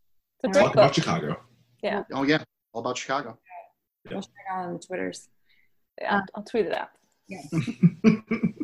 Moving forward into her present ventures, Miss Carey is a legal studies major who can be found with her head buried in law books, or you might run into her at a local smoothie shop. Have any of you guys? I have not run into her at a local smoothie shop. I have not seen her at my local Jamba Juice. I have not. Local to where? Uh, that is the question, and I'm just saying, not near me. Have not seen her. Candace grew up living an island lifestyle, which involved fishing, swimming in the ocean, gathering the seasonal fruit and berries harvested around town and from her backyard. What island? Her first written project was a classic play, playwright and screenplay, The West Side Story, an urban version for her middle school drama class, and many more screenplays to date. Candace would like to work on film projects that are unique and challenging. What in the hell? So after I read that, I looked at her IMDb. She has like five credits. so mm-hmm. what is this? I don't know. And why Oh. talking about her hunting and gathering berries? Island lifestyle. Going to the smoothie shop. There are a lot of It is- shops in Austin, and I have never seen her at one. Let's just be fair. No, I I don't know. That's that's a whole mess. I good God. What a situation that was. Um well guys, that does bring us to the end of our podcast. And just like the end of the school year, that means it's time to hand out some superlatives. Devin is most likely to be fired from his first real job for showing up 45 minutes late and demanding a corner office. Yes. Sean is most likely to sabotage a group project because he's afraid somebody else will get more credit than him. Okay. Mm-hmm. Layla is most likely to go back to school in her late 20s because a dance degree with a minor in philosophy doesn't catch anyone's eye on a resume. True. Yes. Affirmative action is most likely to only swipe right on Tinder if the woman is black. And Ernest is most likely to go missing. just, dude- just, just gone. Just gone. He vanished for three quarters of the movie, wasn't even Yeah. around. Yeah. So, next week, Dana, this is your call. What are we going to watch? Um, I meant to check our spreadsheet before I picked this one, but then just totally forgot. Um, we are going to watch, I believe it came out in 2004, Mean Girls. Hooray! Oh, ooh, Never seen somebody's it. filling the spreadsheet for that. Never seen it. Yay. Yeah, I wasn't sure if, we, if someone, if we had someone who wanted to be a guest for this, so my apologies. I mean, we might. I don't know. I, I feel like if I wouldn't be surprised if we do. Okay. Um, yeah, I also convinced people, my team at work, to watch it because they're like, "Oh, we do like a movie club," and I'm like, two birds, one stone. We're gonna watch a teen movie," and they picked Mean Girls. Are they following us on Twitter? Um, I won't tell my coworkers about the podcast. Ooh, my coworkers all know and listen. Okay. I'll, they keep bugging me, and I'm like, one day, guys, one day, we'll see. Yeah, you got you got to let them know. You got to spread that word. Okay, you can edit that out. You can say yes. Of course, they listen. Uh, who knows what I'm gonna do? We'll- I'm, a- I'm a subscribe. loose cannon here. Sorry Five stars. well, guys, uh, that does it for this episode. If you like what you heard, uh, tell a friend, Dana, and pop on over to Spotify, iTunes, Google Podcasts, or wherever you get your podcasts, and be sure to subscribe, rate, and review.